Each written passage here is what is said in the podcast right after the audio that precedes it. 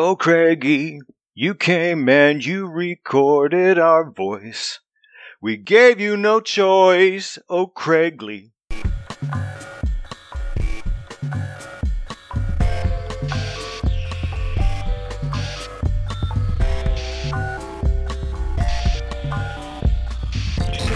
Hey, hey, happy 2021. Hmm. Glad you enjoyed the like- long slumber between our episodes. Yeah, yeah. I mean, only for us. Nobody else is going to notice that. Yeah, that's true. They're going to think the slumber came before the last one. Hmm. So I don't even That's know why I yawned. I'm going to delete that. Note to you, No, actually, me, just editor, delete that so that nobody knows I just did that. well, you know, you, or you could leave it in there and just it's an artifact of the tail, the the wake of 2020. Time is still Note to the editor, a tizzy. mute King Monkey. Yeah, that's also worthwhile. Also worthwhile. yeah, I mean, even if we had put out an episode that first Monday, Mhm. I feel like there still would have been a huge break. So, Yeah, because yeah, the world's on fire. How about yours? That's the way I like it, though. I'll never get bored. Yeah, yeah. Definitely don't want things to settle down too much. Yeah. All I can say is 2020's over. Good riddance. Yeah. 2021, please stop it. please Don't be it. like your big brother. By the time this comes out, I hope you've made things a little bit better. Yeah, like because the way this started so far, I, I don't. I'm not okay with this. I'm I have some okay notes. I have some notes. I have a year's worth of notes at this point in the year already. Yeah. Yeah, yep. But luckily, as you say, that's all in the distant past when we recorded it. And now, when the episode is out, everything is fine. I'm glad that it's utopia now. You know? Definitely. It's, Oh, it was a while in coming. It's a while I'm so coming. glad that we were so forward thinking to get all these recorded so far in advance. Yeah, yeah, for sure. Pretty much, we have like a thousand years of recordings before we started releasing episodes, which is great. Yeah. I mean, if you're willing to put in the work, there's nothing that you can't achieve. Exactly. Exactly. Whoever said if you plan for every eventuality, you never get off the, I don't know, whatever they said. Something like that. if you plan for every eventuality, you'll never get off the train. Yeah. You know, well, stop planning. You got to do something at one point. Otherwise, all the planning's for nothing. you know, something along the lines of if you plan too much, you'll never actually take action. I don't know. It was it was thought provoking at the time. I don't care now. Honestly, I think the one quote that I like about uh, about it is, um, was it something to the effect of "Plans are useless. Planning is essential." That's pretty good. Yeah, knowing that your plans may have no value, but the ability to plan is really key. Yeah. Well, and and the act of planning Yeah, isn't useless. Just because first contact with the enemy or player characters ruins everything you've planned. Yeah. Doesn't First mean that plan contact with the players. First contact with the players for sure. Yeah, my players. We had a session today, and I had a, a route that they were supposed to take, or no, not that they were supposed to take, that I had planned for them taking, and they immediately did a 180 and got themselves out of there. Which you know how players are. You know how players are. You Oh, dangle know a shiny thing in front of them, and they're like, "Ooh, the shiny thing." yeah. Yeah. It just so happened that the shiny plot point in front of them happened to be uh, a a colossal gaping maw at the bottom of an underground cavern that whose walls were covered with uh, living arms. And for some reason, they were like, "No, this doesn't appeal." I'm like, "You're players. How can that not It appeal to you?" Is, in, is beckoning you to join them. It was. They if one of them actually swore at it in Infernal, and it responded, saying, "We are, we are the kings in filth, and we are we we are waiting for you." Like that's an invitation. The kings in filth don't just invite anybody. Yeah, I believe I believe Creed said it best with arms wide open. Mhm. Arms, lots of arms, wide so many open, arms and a ready for you. and a big old mouth. I mean, it wouldn't have killed them. Not that they didn't know that, but it wouldn't have killed them. It just would have taken them into an unholy netherworld, just kind of shaped like the bowels of a great entity where kings were being punished for their uh, crimes in real life. Yeah, I mean, who doesn't want to see that? This was Rich the kids' people game. getting their by just desserts. This was my kids' game. Yeah. I I had a similar but very different experience Mhm. because they weren't kids. I'm just But saying I- you you got to give kids these life lessons early, right? Yeah. Oh yeah. Yeah. Fight the power. Mm-hmm. Or else you're going to end up in the intestines of an elder god. I have been teasing my players with what's actually going on. They've been moving mysteriously between things, and they finally got to the final stage of this part of the adventure. Right. And I'm like, finally, they're going to be able to explore the mystery box a little bit. And so I've got this whole thing where I tell them, I'm like, you're in this giant cavernous space, looks like a big city. That should be ringing bells because nothing else has looked like a big city. Mhm. And there are four new constructions that look like massive warehouses. Thinking, hey, new construction Yeah. right in front of you. Obviously, they're going to want to look in at least one, right? Of course. Nope. Nope. They're like, you know what? Go to the big building in the center, screw everything else. I'm tired of this place. And I'm like, okay. yeah. That looks like something the DM was planning on. Let's go around it. I just was like, I I love you guys. this would I have no problem with this. I just kind of thought you'd play in the world a little more, and every time I think you're gonna play, you run away, and I just want to play too. Look, God, just go in the thing that I made for you. yeah. you take a step forward, and you appear in front of the door to, the, to a warehouse. Yep. You you will go in. I control the world. That's it. Oh, We control the vertical. We control the horizontal. I think what we need to get us on track to continue our series on building characters. Yep. Characters, not character. Characters? We don't need any of that. Right. it's a lost cause at this point, I think. We need a random verb of the Mhm. week. So I'm going to find one. If only there were a user in whose name we could invoke such a such a tradition. If only, but If only. Nope, none. If only. So your random verb of the Mhm. week, open for sponsorship at any point, Yep. is print. Print. Print.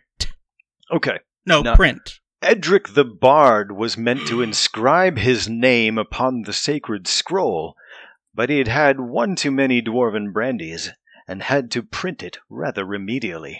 So inscribing is different than printing? Yes. Inscribing is like full on flourishing calligraphy writing that you do on the spot with bardic eloquence, whereas he just broke it down in block letters like a preschooler, you know? You know, I'm not sure that holds up. No? Let me. You don't you don't think Edric the Bard, after a few too many brandies, would lose the ability to Oh, no, no. That part makes total sense. Yeah. I'm, I'm talking about your interpretation of inscribe. Sure. So let's look that up and find out. Pretty sure inscribe literally just means write. Write an informal dedication to, Mhm. mark an object with characters, There you go. write or carve words or symbols on something, Mm-hmm. especially as a formal or permanent record. There you go. Wait, wait, wait. Mhm. His name was inscribed on the new silver trophy, so that I think kind of proves that it can go either way. Draw a figure within another so that their boundaries touch but do not intersect. Oh. I whose- um, Whose boundaries are is Edric touching? yeah, a figure. mm-hmm. I'm just saying. all right. It's healthily. Well, it's there's come on. let's uh He's not a let's move promiscuous on very bard. quickly because we are Devolving? quickly getting off topic, yeah. unlike normal. Wait, yeah, did I n- hit you're record? right. It's I did hit record. it's well out of the norm for us to meander so aimlessly. So last time we talked about the how we go about building characters and why you might make a character, what sort of th- pitfalls to avoid in general. No sweeping declarations of this is the only right way to do it except for those that we made Mhm. and some other stuff. I don't know, whatever. Yeah, I don't know who listens to the podcast anyway. Not me. Yeah.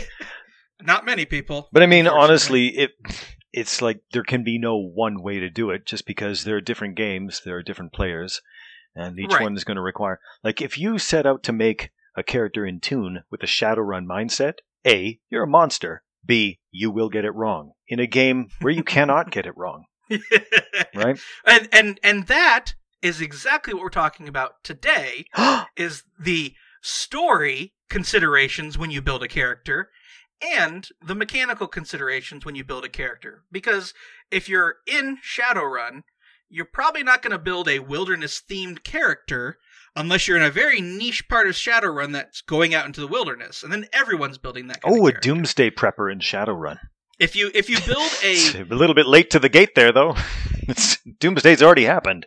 if you build a wilderness focused character in Mhm. Shadowrun, you're not going to have as much to do. So that's where I, when I say mechanical considerations, you want to Sure, make yeah. sure your character can contribute because that'll make you happy, that'll make your your other players happy, and that'll make your GM happy. Yeah, for sure. And you want to keep the GM happy to some extent. and story considerations we've talked about it on and off here and there like you don't if you're making a, a character who's part of a group If you're making a character who's got like Toon levels of goofiness, but you're playing in World of Darkness, you're you're gonna be in a, a weird splinter sticking out, and it can be disruptive to the game. yes and i want to i want to address something here he doesn't listen so i feel i don't feel bad calling him out at all Hmm. but eli has a tendency to make ridiculous characters and justify it by saying well they take it completely seriously now nothing wrong with that It Mhm. just doesn't fit every tone.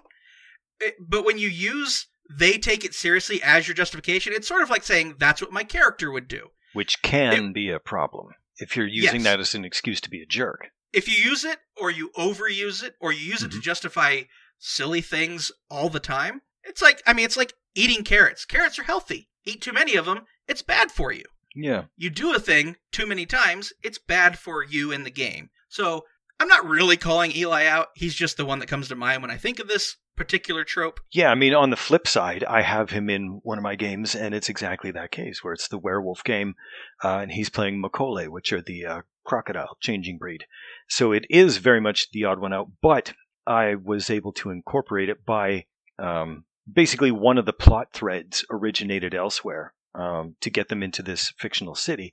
And that worked out very well for me because I wanted something from the South. So his character from the South you know, I was able to have the the pack, if you will, if you're familiar with werewolf. Uh, the pack is something that's often gathered together under a totem spirit, and because I had decided that their totem spirit was Coyote, the trickster, Oh, of course, the trickster would would get a kick out of suddenly l- lumping in a were crocodile with all the werewolves. So yes, it's absolutely an odd one out. Yes, I trusted that he wasn't going to use it to be disruptive, and I was able to use that to weave plot threads together in a different way. yeah. So So it's just it's one of those things that you want to consider it know thy player.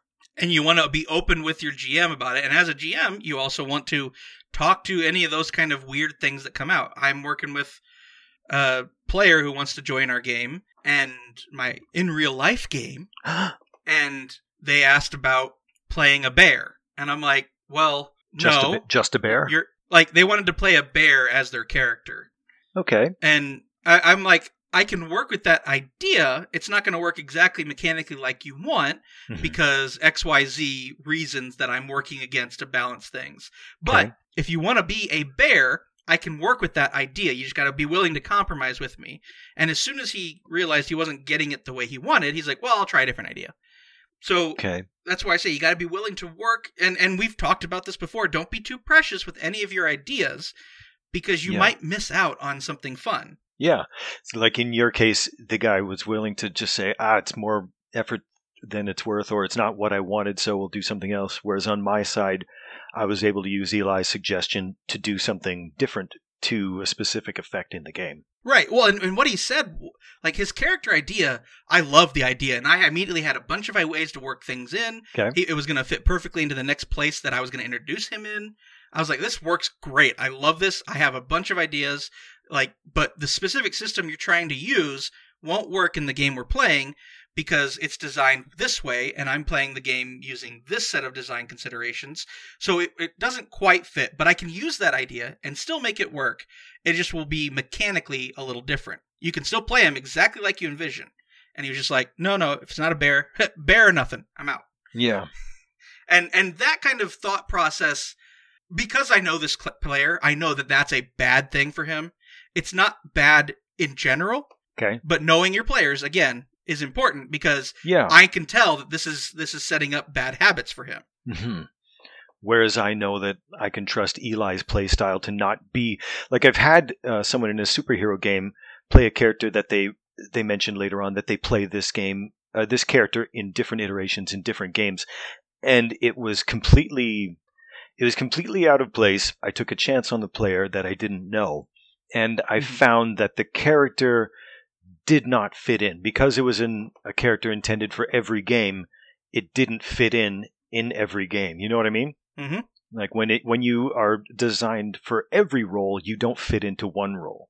Right. Uh, so that was the that was the issue that I had there. And that's a perfect that's a perfect segue into kind of why I wanted this to be its own topic because play by post has a high risk and reward trade off. Like you're you're going to put yourself out there, you're going to put a character out there a lot of times generally and get one or two games back. And they may or may not last very long. Yeah. So you might get burnt out. It's kind of like kind of like online dating where eventually you're going to stop putting well thought out responses if all you get is nothing back and you're going to start putting copy pasted responses or you're going to start sending out hi there or hey what's up yeah. you're going to start trying to reuse characters and that's where story considerations become very important does Yeah, the for sure. character you want to bring in fit into the story that's being told into the world that's being used and if they don't are you willing and able to tweak them to fit Yeah, for example, if you wanted to if you wanted to import a World of Darkness character, a, a deep and tortured angsty vampire into a game of Toon, that can work, but you are going to be the straight man and the butt of the joke. If you try and take a character from Toon who's a, a, clown coyote and import them into World of Darkness, is just not going to work. R- mechanical considerations regardless, the tone does not work when you reverse the directions. Like you can have any number of serious characters in a cartoon, right? Mm-hmm. Um, oh yeah because it's a it's a core part of comedy the straight guy, yeah. Yep.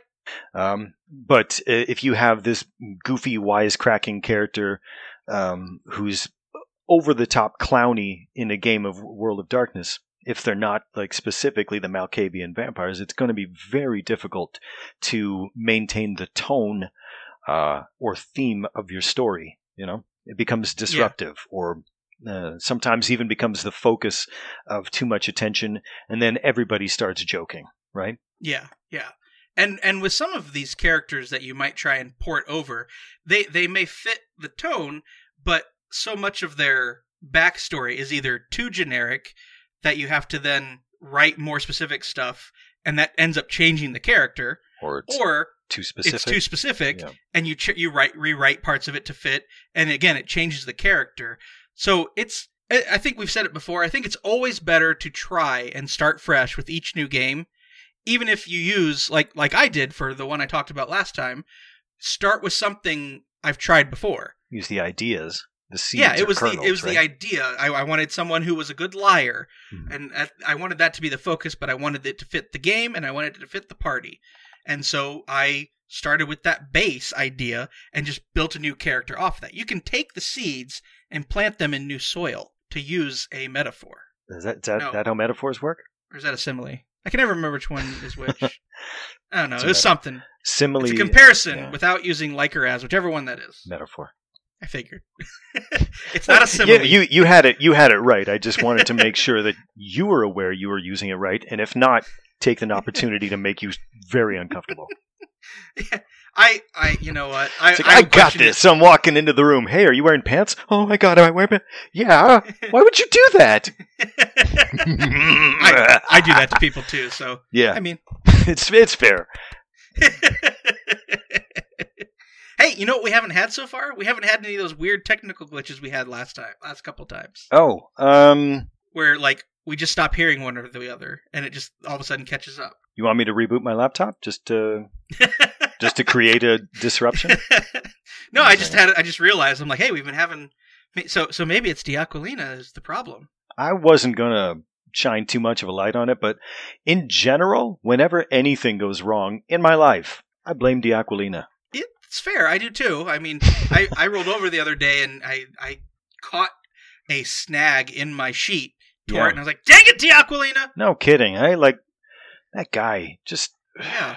I was just trying to relax, Mhm. play some Nintendo Switch, and then go to bed, but no. Yeah, well, I mean, my sheets. You're not even in the same city and- as as him, like I am. And now we have 25 centimeters of snow out there. Wait, what's that in real measurements? 25 centimeters. Oh, or No. did you want it in American? I Uh, want it in real measurements. Thirty centimeters is one. Thirty centimeters is one foot, so it's like That's five sixths of a yeah, just just under a foot of snow. And and now you're gonna throw fractions at me? Oh my god!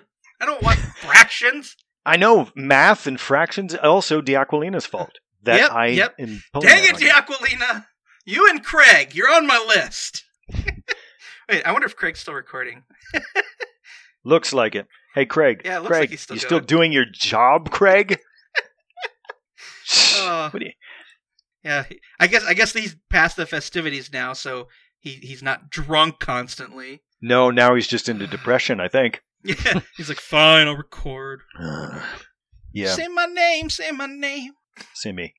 What? You told me to say your name. I Oh, wasn't sure I where, where you're going with that, but I played along. Playing along. Playing along. what are some things that you specifically, when making a character for a game or an NPC, even look for? What like how do you ground them to make them feel part of the story or the world a little better? Um, okay, just off the top of my head, I'm thinking of a game uh, that I participated in a few months ago as of the time of this recording. Um, Okay. like some games, it did come to an end. Um, so basically, you had a world that had been separated from uh, the pre- the old continents or the old world, if you will, by a mystical barrier for generations, and there was a uh, single point where like a, a- midpoint island where people were able to converse with the humans who lived on the other side. Um, but that had fallen in, into disuse and now basically contact with the human world had been lost. So now you just had the uh, the non-human races living on this other continent. And we are the, the non-human races. Hmm the way has now been opened.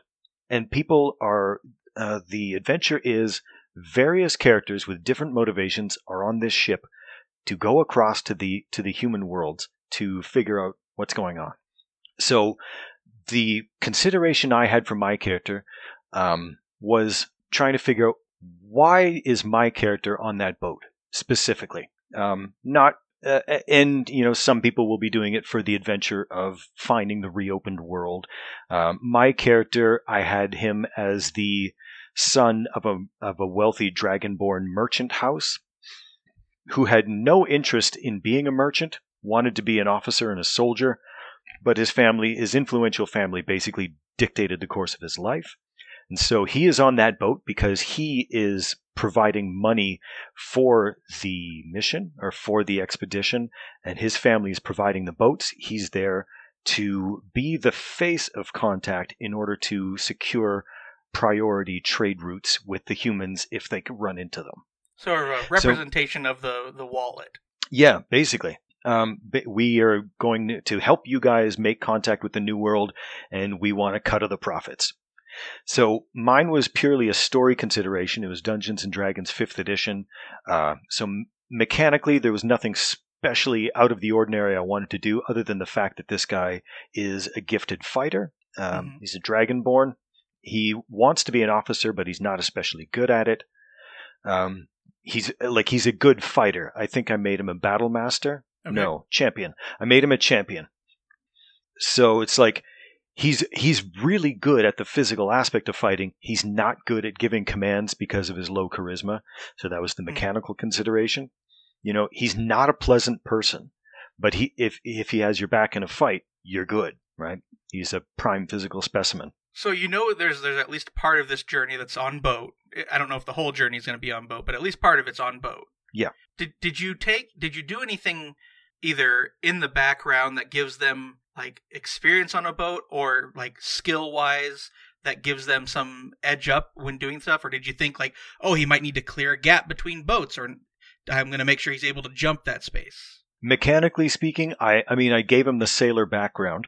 Okay. I figured that he was never terribly gifted in the financial side of his family's dealings, but he has been raised around ships for much of his life because that's what Hmm. these merchant like that's the specialty of his merchant family. It wasn't inland trading; it was you know going for around the coast or going to the islands or or, you know Yeah.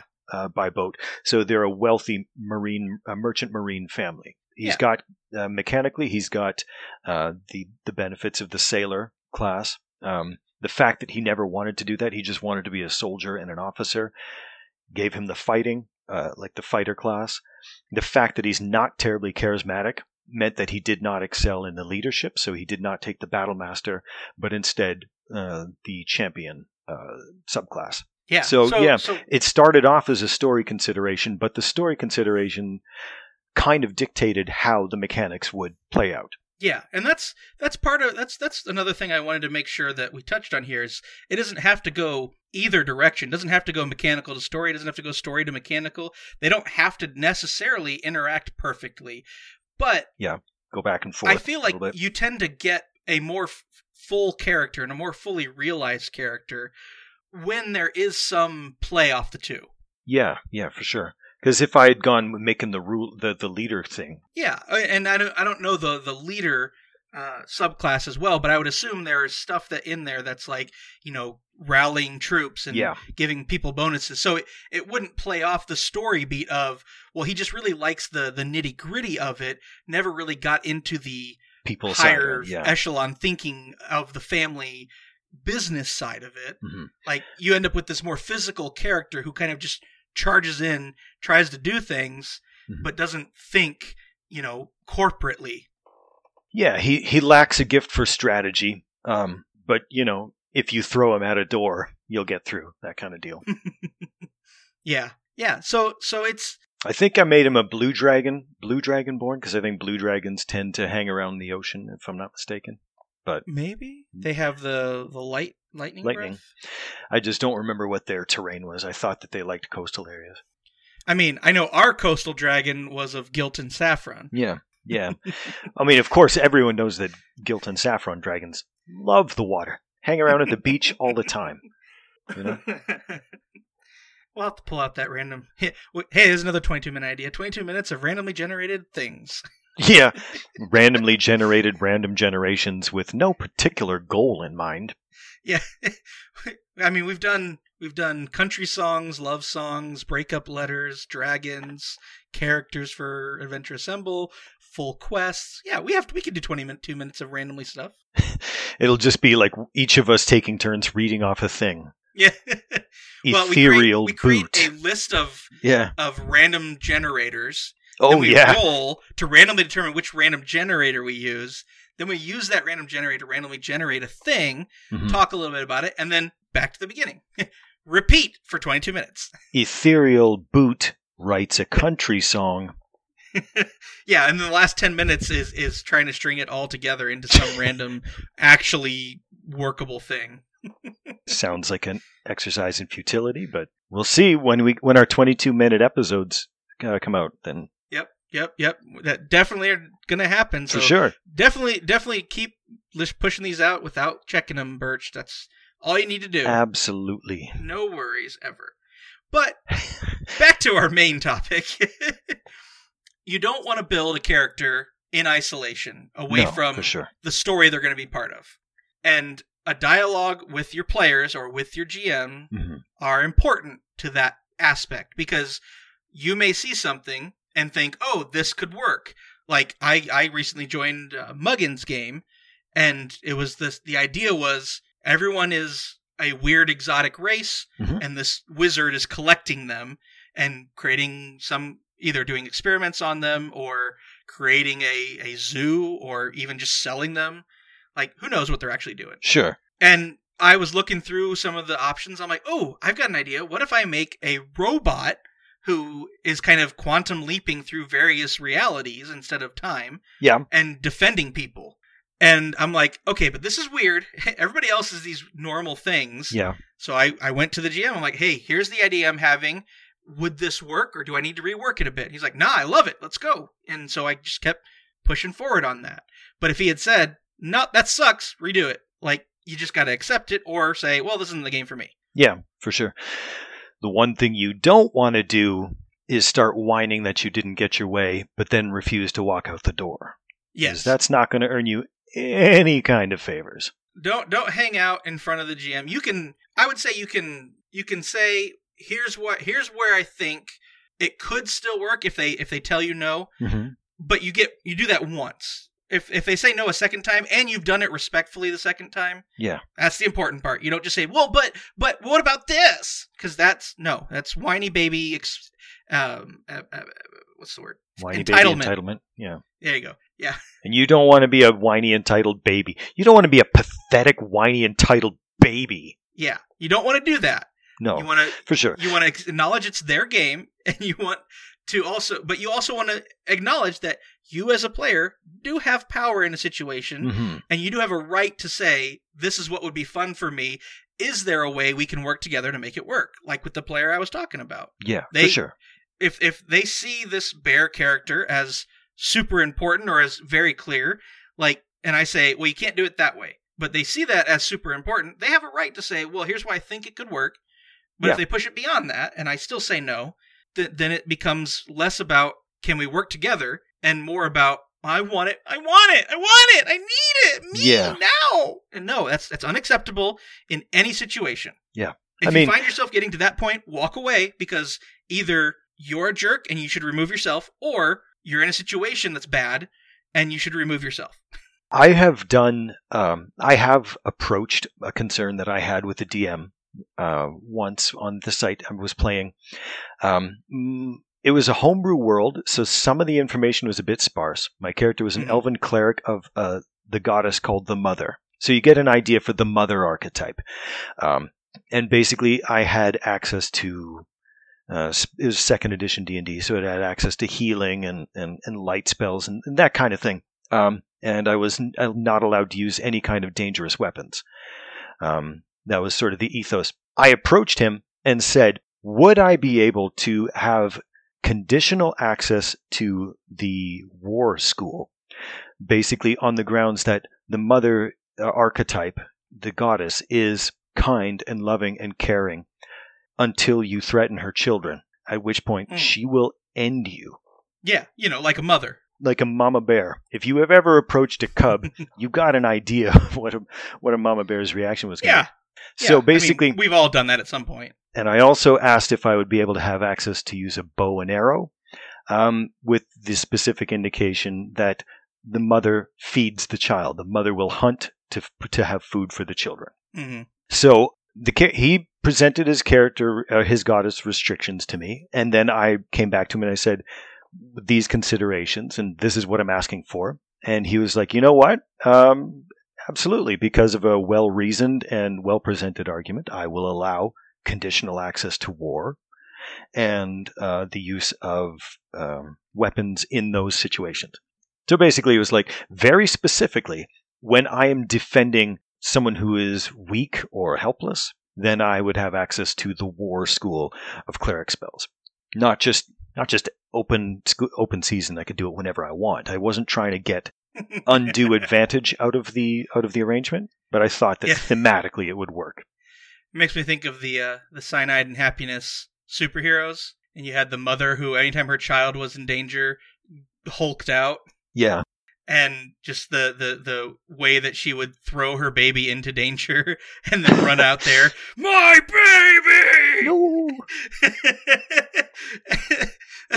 so you're like you're like, all right, kids, I need you to go run in front of the charging bull for me. all right, now I can shoot it. I no. chose not to do that. yes, that would be abuse of the trust that a GM had given you. But what I think that GM, it, and when I listened to it, here's what I heard: mm-hmm. is I heard there was this idea that the GM had, Which makes and sense. you came in and said, "This is a good idea. Here's how I might expand upon it." And the GM either thought, "Oh, I didn't think of that," or "Holy crap, that makes total sense." And so you actually help them expand and deepen their world just by interacting with it and considering it. In that case, you were doing something you thought felt organic to the world. and constructive. It's like improv. Yes, and instead of no, but. Yeah, Right. no but is not No bad. but. Wait, We don't want is- no but. No but is bad. No but. No, I don't want no but. Wait, that's is that how that song went? I think it's so. Yeah, I'm, I'm pretty sure no, but is a guy that can't get no love from me. It's exactly the way I remember it. Well, there's your warning sign. If that's exactly the way I remember it, you know that's wrong. That is wrong. So so yes, I all we we've kind of been all up and down and around the topic. I I feel like this doesn't need as in depth a coverage. It's more like some examples, some things to watch out for. Yeah. Because we covered a lot of the what to do. We're just kind of saying, okay, now that you know some ways to approach characters in isolation, now here's how you make it not be an isolationist ex- exercise. Yeah, yeah, for sure. And this is this is I, I I'm gonna put a controversial statement out there. this is where my love of theory crafting and mechanical building characters actually is a huge benefit because if you tend to approach from a story side more often, if you build a character just for fun, odds are going to be pretty good you have to do major changes on that character to use them in someplace else. Whereas I look at mechanics a lot of times. If I ever dry up on ideas, I can look at the mechanics and be like, would this would this mechanically fit in the game? Nah. And I have a bunch of things I can just kind of flip through and something might stick a little easier. Now it's not 100% good or bad. I'm just saying it gives me a leg up sometimes. Yeah, yeah, I can see that for sure. I mean, the other thing is if you get wrapped up in story without mechanical considerations, then you Yes. might be crafting a character that simply doesn't work or cannot be in the system that you are playing if you're not being Or- careful, right? kind of like we talked about maybe last time maybe we've talked about it at some point where in a, in some games you play a really low level character but you write this backstory of they've been adventuring for 35 years and you, you write it so that they achieved all this greatness and then retired and so like but your skills Yeah, so how come you're only 100% level one? go away Yeah, exactly. you, you you may be rusty, but like it's a trope in storytelling that the retired adventurer can step it up when need be. They wouldn't be on the evil playing Yeah. field with the first day adventurer. The sheriff, So the sheriff puts his six guns back on. Uh, he's rusty, but he'll still take down an entire band of ruffians, right? yeah, so so not only do you want to consider story and mechanical things with the the world you're trying to join, the story that you're trying to be part of, and the character you're building, but you want to see how those two pieces interact. If you're writing if you're writing a character who talks about how great they are interacting with people and you give them zero social skills, you you've unbalanced something. I will throw in the big old caveat there, uh, though, that it does depend on the type of game you're playing. Uh, if you are playing a purely hack and slash dungeon crawl with virtually no uh, sort of storytelling, like if that's the game that's been agreed upon by the players and the uh, the game uh, the game master, then you know that so you would be able to just purely focus on the mechanical side of your character. You know what I mean? I think I get what you're saying. Yeah. Like if that's Uh, the type I'm of game just saying if you're you write in your backstory that they are good at social skills. yeah, yeah, and then you don't give them any social skills, no matter what kind of game you're playing, you you've made a you've made a boo boo. It may not affect the Yeah. game, but I think I feel like you your story and your mechanics should match up and align to tell Ideally, the same story. it's a synthesis. It's a synthesis of the two. Yes, Right. exactly. And and that's that's sort of what we're doing throughout this whole month is growing from okay, here's the character idea. Okay, now how do I fit that character or how do I fit a character into a specific game ad? And then next week we talk about how do we then connect them to the greater story, to the world itself? What Mhm. things should I look for? And then in the end, like, should I add people to their story that are part of the world? Or should I reach out to the GM and, and how do I connect them to other people in the world? Yeah. All that kind of stuff. So ultimately, we're Mhm. spending four weeks talking about how do you put up a ad for a game for to join a game. That's pretty much eh. Uh, Or you actually We've never even, done that before. Not even. This is just the creating a character to do the the game application. We've already done the so after you listen to this, you Go go, back, back, and listen to our yeah. application, and then for sure. I you- can listen you- to it again. You mean? Because I've no doubt that you've already listened to it, and then you're perfect until the next time we release something that adds on to that. and then you've got to do the whole process again. We we bring in someone to talk about formatting and specifically BB code on the site. So then you listen to this series of episodes. then you listen to the ads, then you listen to the formatting, and you've got everything Mhm. until the next one. Perfect. so we're just constantly trying to make you re-listen to everything. Please, just please listen to us. Please. Please, please We desperately want to be part of your. yeah. leave us reviews. Nice reviews. Well, five star reviews, but say whatever you want. Yeah. just, I don't as long genuinely as it's five star. do not care. If you wanted to put a recipe for banana bread in a five star review, that would still Yeah. get our full endorsement at this point. if you, and just as a random example, want to say that it's a verb's feet stink in your five star review, you go. You can do that. Yeah. Yeah, for sure. Nobody is going to come down on you at all for doing that. 'Cause all we care about is There the would be star. zero legal consequences if you were to post a comment on It's a Verb's feed. Well, now that you have left a scathing retort on It's a Verb's feed, it is time for Adventure Assemble! Oh my god, this part again.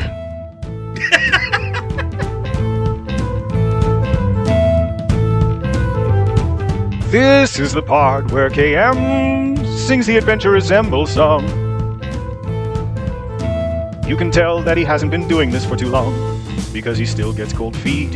He still cannot keep a rhythmic and consistent beat. So all we can do is assemble adventures for fun. All right! I I recognized that I was specifically going to go out of my way to make that rhythm not work for you on that line, and I'm Oh, I'm kind of happy with the results if I'm being honest. I, I mean, let, let's be fair here. That didn't sound much different than your normal rhythm. Yeah, this is true. Oh. If I had any degree of musical talent, I'd be insulted, but I don't, so I'm fine with that. a couple times you you've stumbled into something close to rhythm, but every time I think I've got it lined up, I'll get to like the last two or three bits, and it's like, nope, that came too fast. That came too slow. Crap. Yeah, I can see that. I end up I end up chopping a lot of your stuff up, but it ends up. I mean, I am constantly surprised Some at how it works out. somehow, despite best Somehow, efforts. yeah. Despite how hard you try, I find a way. Like life, I find a way. So last time on Adventure Assemble, hmm we decided that the broken lands that have, have land literally just floating out in nothing have become a place of study. It's it's It's worth studying, in I think. Yeah. it's later in the world than previous adventures. Unspecified a time known- skip. It's become a known phenomenon. And so a sort of shanty town as researchers from all across the area journey here to figure out what's going on. And to the point where we now have regular caravans coming in and out, trading stations are being set up. It's eventually it's more than likely going to become a city unto itself. Yeah, yeah. Basically, and uh, on um, sort of all around. I imagine the impacted area would be to some extent largely circular. Um, granted, Yes. it would be over a, uh, just a vast distance. Um, Oh, I wonder so you've if got little settlements a- here and there on each side of it, with the different nations, if you will, um, with greater presence in one or the other place, depending on the phenomenon that they're investigating. Yeah. I, I wonder, with the idea that this is also a just massive, but more or less perfectly circular broken area, Mhm. I wonder if that is somehow relevant because the only other major feature we've talked about the shape of is the hole. And that we talked about was perfectly circular. I th- I kind of get it, the impression in my mind that whatever irregularities to the actual impact crater, which tend to be mostly circular just by nature, um, would also have been like the techno-organic entity or um, life form that was in it. I think they also created uh, constructs around it, which would have amplified the sort of circular nature of that of that Mm. central area. But I think there's this- probably this- ri- there's probably radiation and risk of techno-organic infection if you get too close.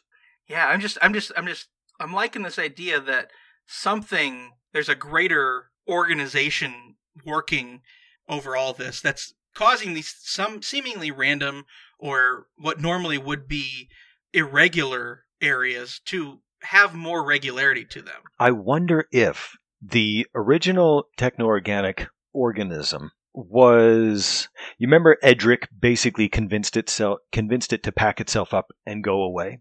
Mhm. I wonder if that sort of set it uh, shut it down, but now it's sort of rebooting. Or yeah, like it went into a stasis for some time, and something kind of jiggled the mouse, and so now Yeah. it's waking up again. That could be. maybe a comet went by or a satellite of some kind and sort of sent out a passive signal, and now this thing is just like, or maybe maybe Krolmanite stopped by and tried to fix things again. Maybe the elves did something, or maybe the elves did something with the slab of malediction. Finally, maybe, Maybe- they and it somehow interacted with that. yeah, maybe maybe the the interaction of the slab of malediction with the the cursed goblet that magical interference threw out magical waves Something. and it's creating some kind of interference oh it could be Well, that's the beauty of an unspecified time skip. We ain't got to Yes. explain nothing. Yeah, Not yet, happened. anyway. yeah or ever if we don't feel like it Yeah, you know I mean, we frankly, this for us yeah, whatever. If we don't feel like it, then if you don't like it walk. go find another podcast please don't go anywhere else Yeah, there are no other podcasts. but the the only issue right now is that unbeknownst to this relatively maybe peaceful shantytown and researchers are all around this area. I figure it's like the Wild West in that there's a tenuous peace, but Yeah. because they're on the edge of the unknown, there there's a lot of sort of pent up anxiety inherent in that culture, right? Yeah, yeah, and maybe maybe that maybe we get our first like gun. Maybe. maybe maybe we have lawmen lawmen and women showing up and kind of appointing themselves to keep the peace. Once we get gonna character important. creation, we'll find out. It's going to be important because there is a band of gnolls Gnoles. in search of their missing, maybe fallen comrade. Uh, why don't you tell remind us of that name? Goran Hachismo, Baker Barbarian.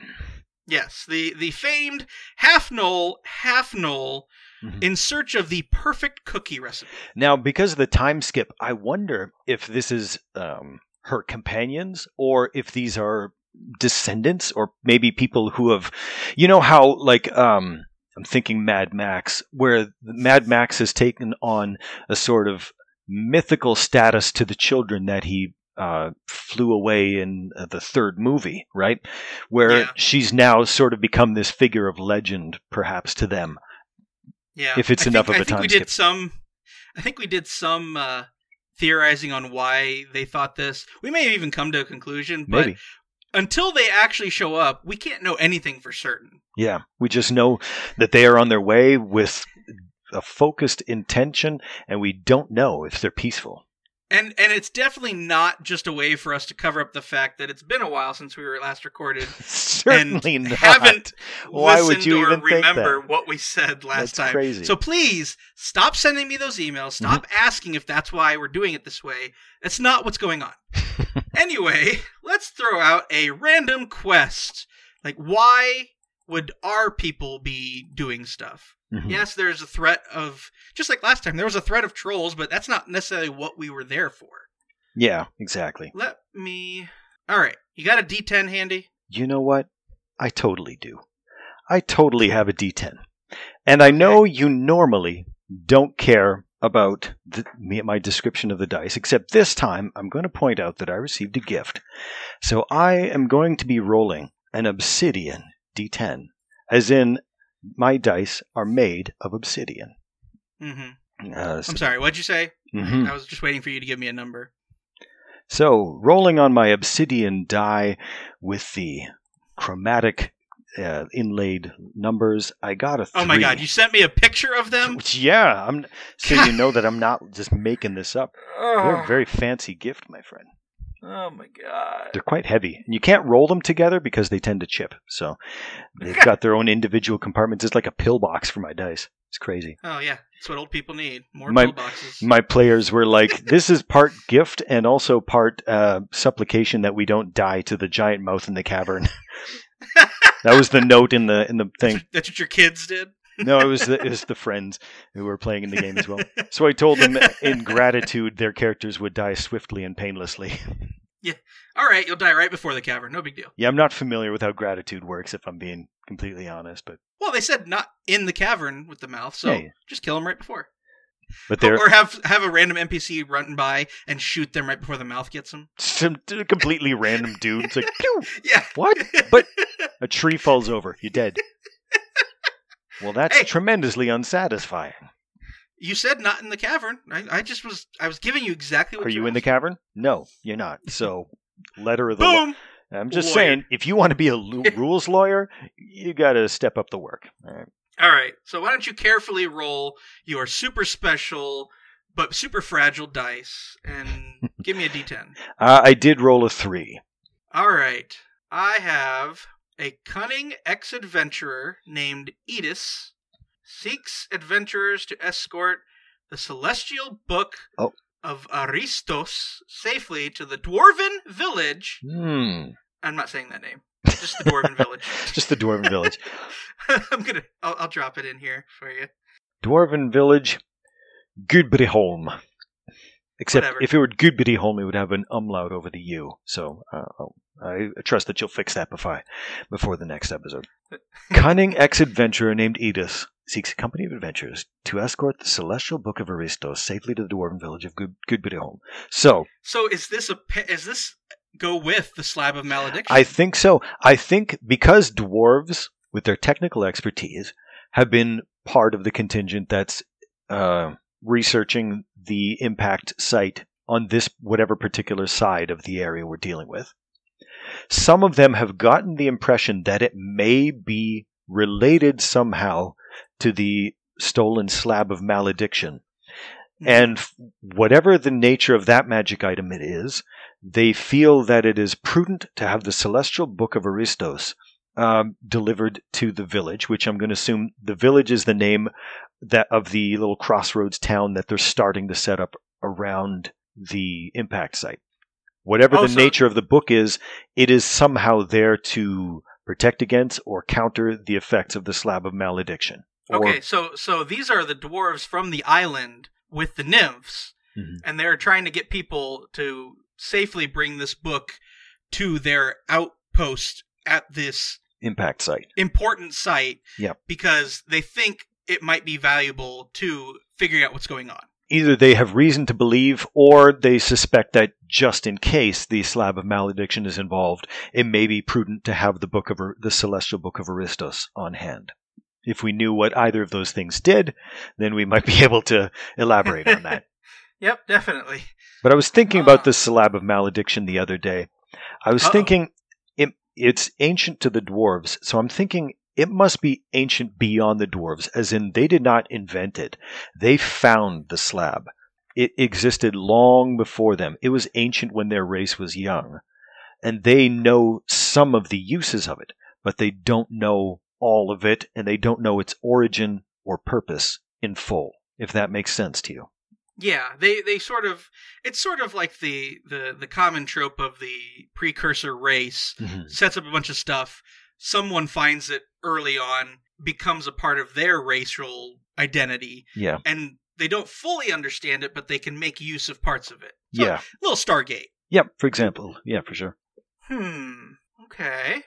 Okay. So they, yeah, cunning ex adventurer named Edis. So Edis then is an older person, then, isn't it? Or already a veteran, which is not our character because we're not creating our character for, uh, Another for today's episode. well, get around to it. What? Get off my back. yeah. But I think that makes sense. Like they're they're making efforts to create a permanent village on the edge of the broken lands, which is Gudbriholm. I, I can't remember where I first got that name for the random magic item that we used. Yeah. And so I was just kind of looking around. I found this one, Mhm. and it's called the Quiver of Fortune of the Fortune Teller. And its effect is every time you are hit by a monster, you glimpse a random image of its future or past, which I think is just cool. That is kind of that's kind of cool. Yeah, for sure. Hmm. um, Random aside, doesn't it doesn't apply to anything, but I was just like, oh, cool. furthermore, the slab of malediction, uh, the elves didn't fully understand it. That's why they had to study it, uh, and they knew that an ancient dragon would have the ability to decipher it. So I'm, I don't know. I, I wonder if it's draconic or Hmm. or if it's in uh, from somewhere so like else. maybe entirely. dragons were the precursor race and then they became too infused with magic to readily associate so they created the other races and but that leaves behind these various artifacts around the world from Maybe. when they were doing stuff because they we, we know that they see and interact with magic differently right. than normal races hmm Sort of like they're Hmm. seeing, you know, if you're if you're thinking on terms of uh, vision, where humans see in the the visible spectral range, but then there's Yeah. also infrared and ultraviolet on either side of that. Maybe in a similar magical vein, beyond the standard um, vision of detect magic, if you will.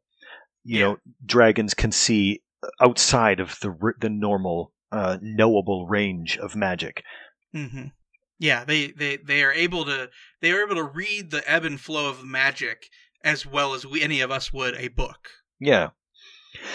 And now, It's sort of like it makes me think of and, and I hate hate bringing this up because I hate bringing light to this guy, but it sort of makes me think of naming in the the name of the Wind series that Patrick Rothfuss has been okay, supposedly finishing.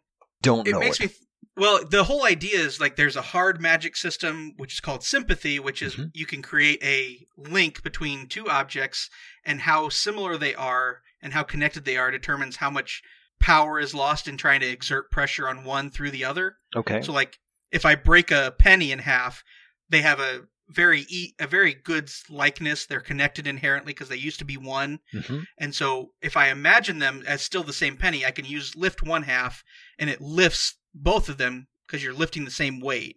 Like- okay, sure, But if I use that broken penny to then try and, you know, lift a human, like they didn't used to be the same thing, they don't look the same. There's no good connection. So to lift the penny, I'm going to be lifting more than like four or five times the weight of the human I'm trying to lift if I can even make a good connection. So you've got this hard magic system and then they have naming, which is a they call it a sleeping mind thing where you kind of perceive things at a fundamental level and you are able to speak the arcane name of them to shape them in various ways.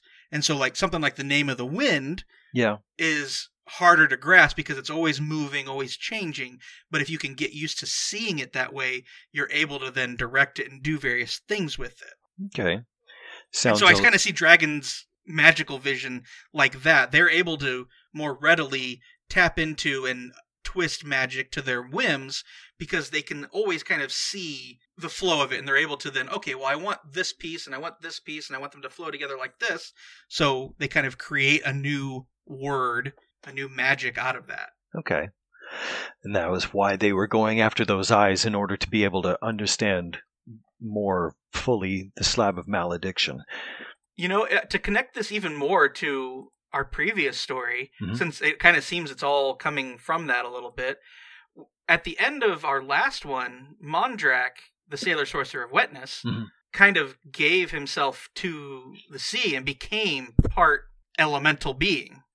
You remember that? I do remember that. Yeah, Okay, I was I was, I was waiting for either a okay or or No, a, I was just waiting to see remember what you were going Okay. to s- set up next there.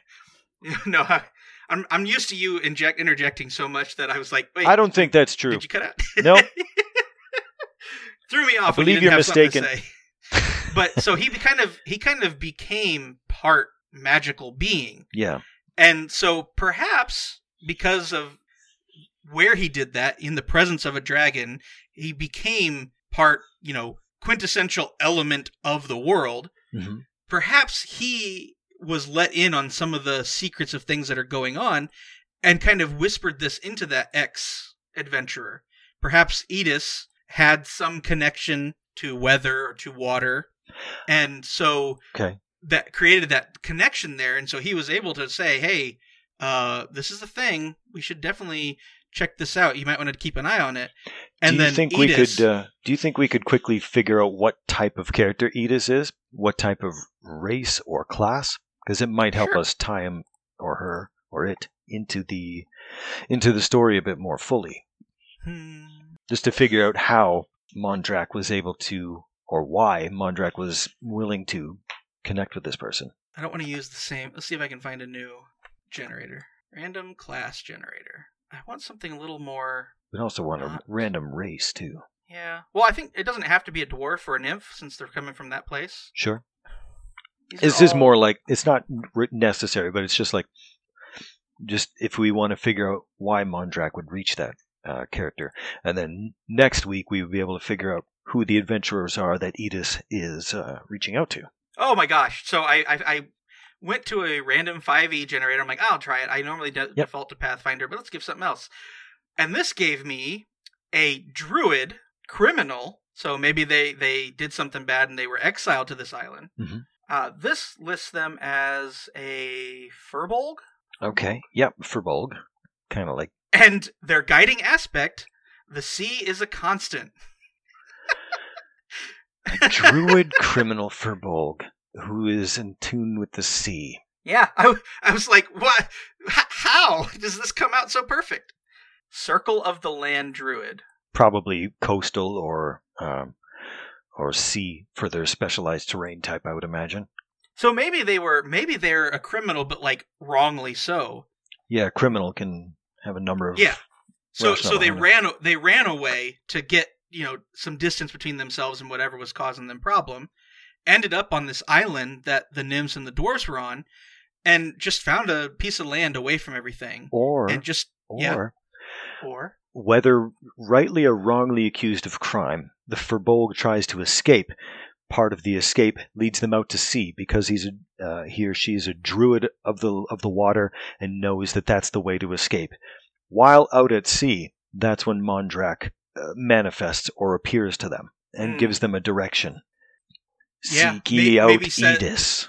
In the well, and and Yeah. maybe it's not even maybe it's not perfectly clear Mhm. right away because we know there's a time skip.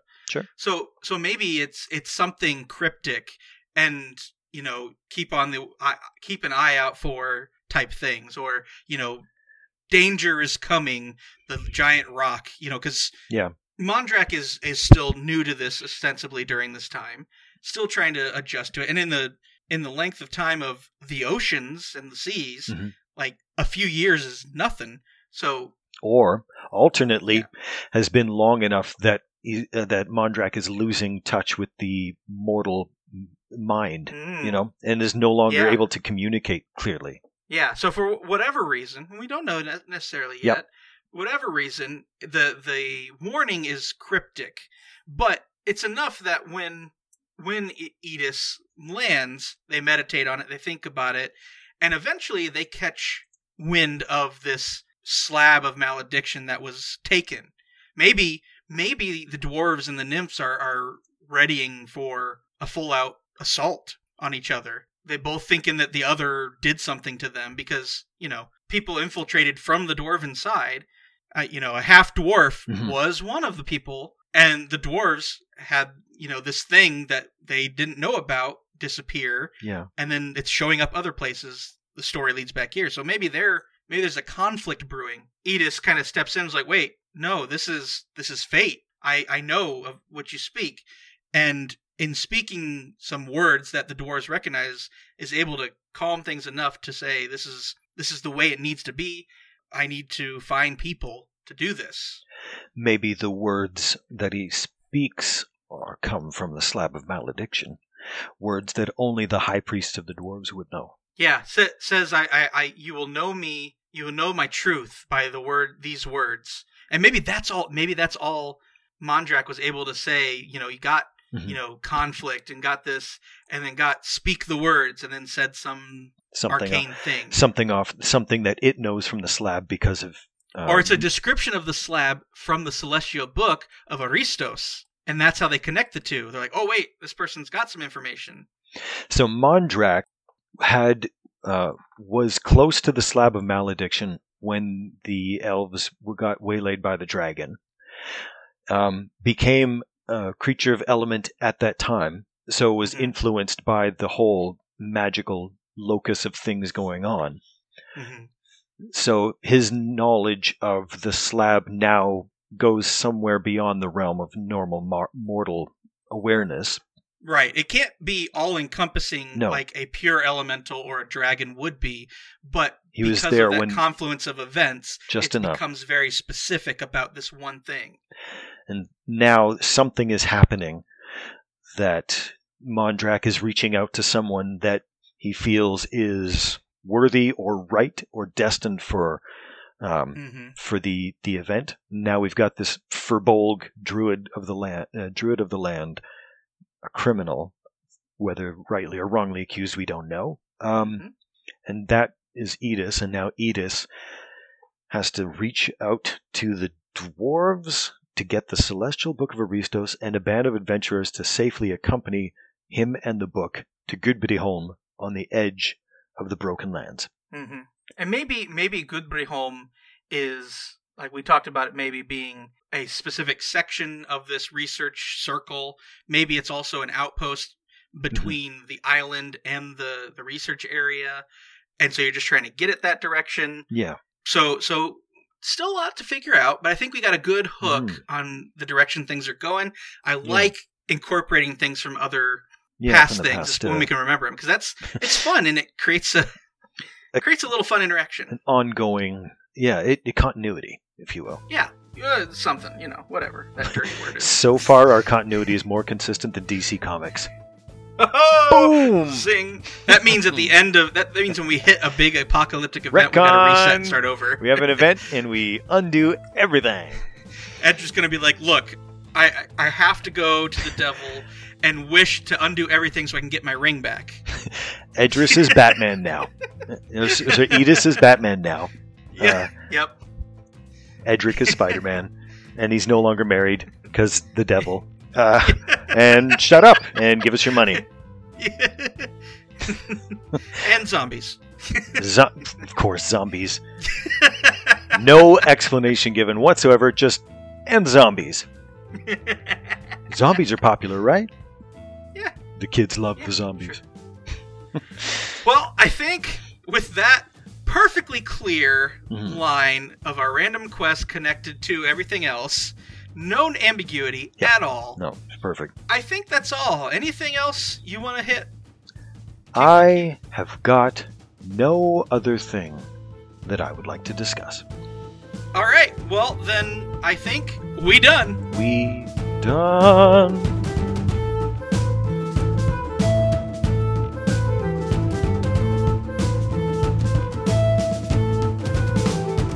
I, I tell people, don't do that or I'm going to bite you. They do it. I bite them. I'm Suddenly the you're bad guy somehow. What? Yeah. I said, I was pretty do it. clear. yeah, it was very clear that if you do this, I'm going to do that. Just Yeah, because it's- you don't want that Exactly. now, y- you had made the choice. You gave But- me consent by doing the thing I said is going to cause me to do this. Yeah, it's like if you put up a sign that says trespassers will be violated, somehow you're the bad guy.